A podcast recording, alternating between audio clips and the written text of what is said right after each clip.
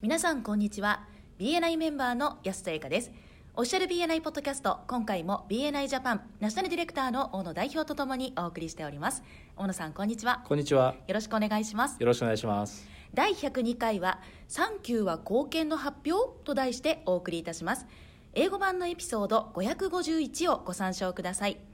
このポッドキャストはコンビニの人材育成を支援するコンクリ株式会社とチームビルディング研修の JCTV の提供でお送りいたしますそれでは大野さん、はい。今回は「産休は貢献の発表」というタイトルなんですがこれについてお話をしていただけますでしょうかはい。今回はですね、アメリカのやはりメンバーさんからの質問で、えーミーティング中にですね、リファーラルの発表の時間に、えーワントゥーワンを誰かとやったっていうことですね、発表するべきではないというふうに、チャプターの外の人から言われたらしいんですね。はいでもこのメンバーの方はやはりワントゥーワンっていうのはトラフィックライトレポートの項目にも入っているし、で信頼関係を築くにはやっぱり欠かせないものだから入れるべきじゃないかと発表の時にねはいいう質問だったそうですはいそれと日本でもよく耳にする質問の一つとしてですね産休スリップ英語では産休 for closed business と言いますけれどもこの内容とか金額を発表しているチャプターを時々見かけますよねそうですねでまず最低限のルールとしてえー最初にですね決してそのリファーラルの発表の時に「パス」と言わない日本でパスという人はいないかもしれませんけれどもはいよく「ごめんなさい今日はリファーラルありません」とか、えー今日はリファーラルないんですけれども推薦の言葉があります」と言っていることがあると思うんですね。はいでこれもアメリカでも他の国でもですね誤ってしまうということがよく見受けられたんですね。はい日本でもあの新しいチャプターなんかだとあのまだよくねご存じない方がそういうふうに誤っていらっしゃったりすることをまれに見かけることはあると思うんですけどもはいそういうことがあってですね今週の私のチャプターに対する貢献はなんとかですといったですねフレーズが使われるようになったんですね。はいでそれによって謝ったりとかあるいはそうパスしたりせずにですねリファーラルかビジターあるいは推薦の言葉があることを発表するようになったんですねはいでこれがこのミーティングのセクションの目的になるわけですはいということはチャプターミーティングで最初にこう立ち上がってですね起立して話すのは、まあ、自分自身のことですよねそうですね全て自分のことなのであなたのウィークリープレゼンテーションですから自分が何をしていて他の人がどうしたらあなたにリファーラルを提供できるかについて話すわけですよねはいそして2回目にミーティングの中で起立するのは何の時間でしたっけ、貢献の発表の時間ですねそうですね何か具体的なものをですね他のメンバーに与えるという時間になりますはいなのでリファーラルを与えるまたは他のメンバーにですね推薦の言葉を与えるところでビジター1人当たりがですねチャプターにもたらすビジネスの額ってどれぐらいか想像つきますか、いやーあまり想像つかないですねうんえーアメリカではですねおよそ1000ドルというふうに言われていますですから10万円強ですよねおおビジー、ター1人当たり10万円強のビジネスをメンバーにもたらしていると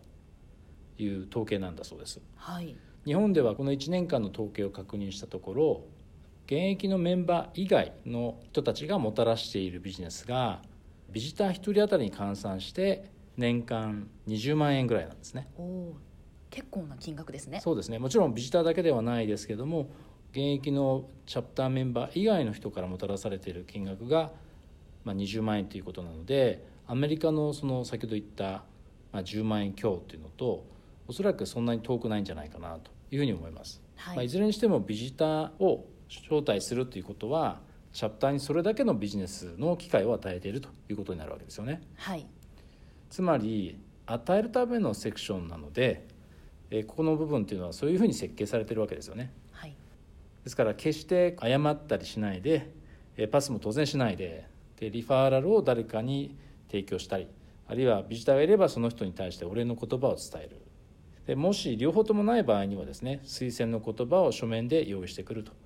いうのが貢献の方法ですねはい推薦の言葉は何度かポッドキャストでも取り上げてますよねそうですねはい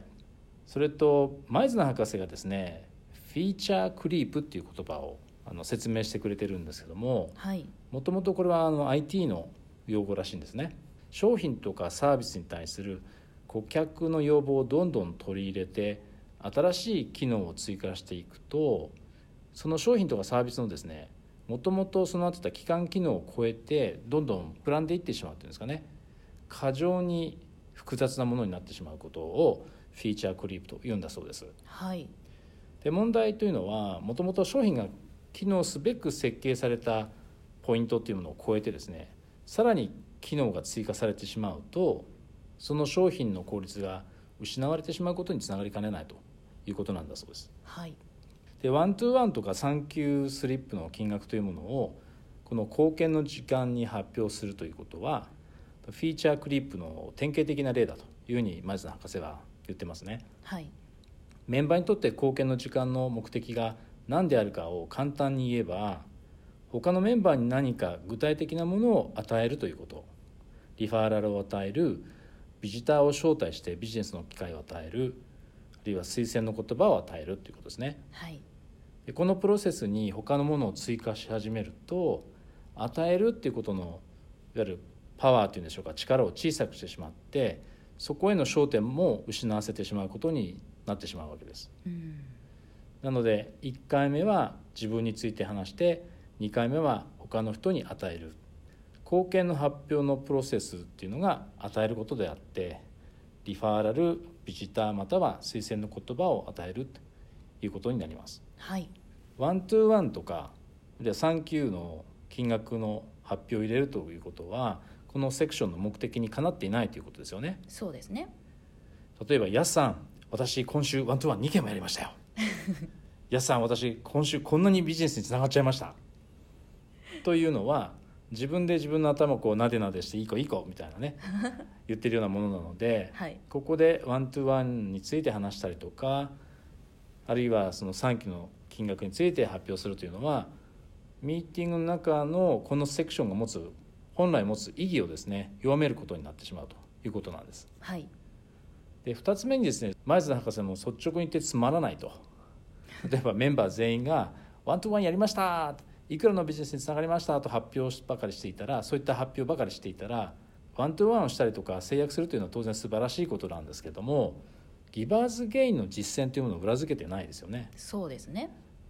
なのでミーティングの中で他の人たちに与えることというのが大切であって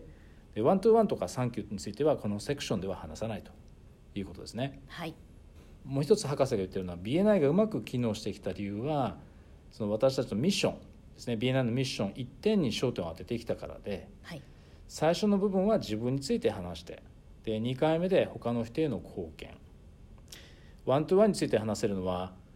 いつでしたっけワントゥーワンについてはリファーラルにつながった時そうですねはいはいその通りですで「サンキュー」についてお礼を伝えるのはいつですかねそうですねそれを受け取った時とかあそのと通りですリファーラル先と連絡が取れたりはいあるいは制約につながった時ですねそうですねは繰いり返し、あのお礼を伝える報告をするのとと合わせてお礼を伝えるっていうのが大切ですよねはいタイムリーに適切な方法でお礼を伝える感謝を伝えるということが大切ですはいチャプターでどれくらいのビジネスが制約につながっているかを知ってもらうためにはどうしてますっけこれはミーティングの中でバイスプレジデントが報告をしていますよねそうですねはいはい個別に発表するのではなくてチャプター全体でどれぐらいの制約につながっているのかこれはあのバイスプレゼントが毎週報告してくれているわけですはいでワントゥーワンとかサンキューの金額の発表をですねこのセクションに加えることは実は多くの人が思っているほど価値をもたらさないということなんですねはい一見良いアイデアに見えるものが意図しないマイナスの結果をもたらしてしまうリスクがありますよということなんですはいそれではそろそろ終わりに近づいてまいりましたが大野さんからメンバーの皆さんへメッセージはありますかはい、えー改めてですねこれ基本的なことだと思うんですけれどもチャプターの中で最初に起立して発表するのはえー自分自身のビジネスについてそして2回目に起立して話すのは他のメンバーについてということなのでここではリファーラルビジターまたは推薦の言葉を用意してきてくださいということを再確認していただければと思いますはいありがとうございましたありがとうございました今回も BNI ジャパンナショナルディレクターの大野代表と私 BNI メンバーの安さやかでお送りいたしましたこのポッドキャストはコンビニの人材育成を支援するコンクリ株式会社とチームビルディング研修の JCTV の提供でお送りいたしましたそれでは次回もオフィシャル BNI ポッドキャストでお会いしましょう See you next week!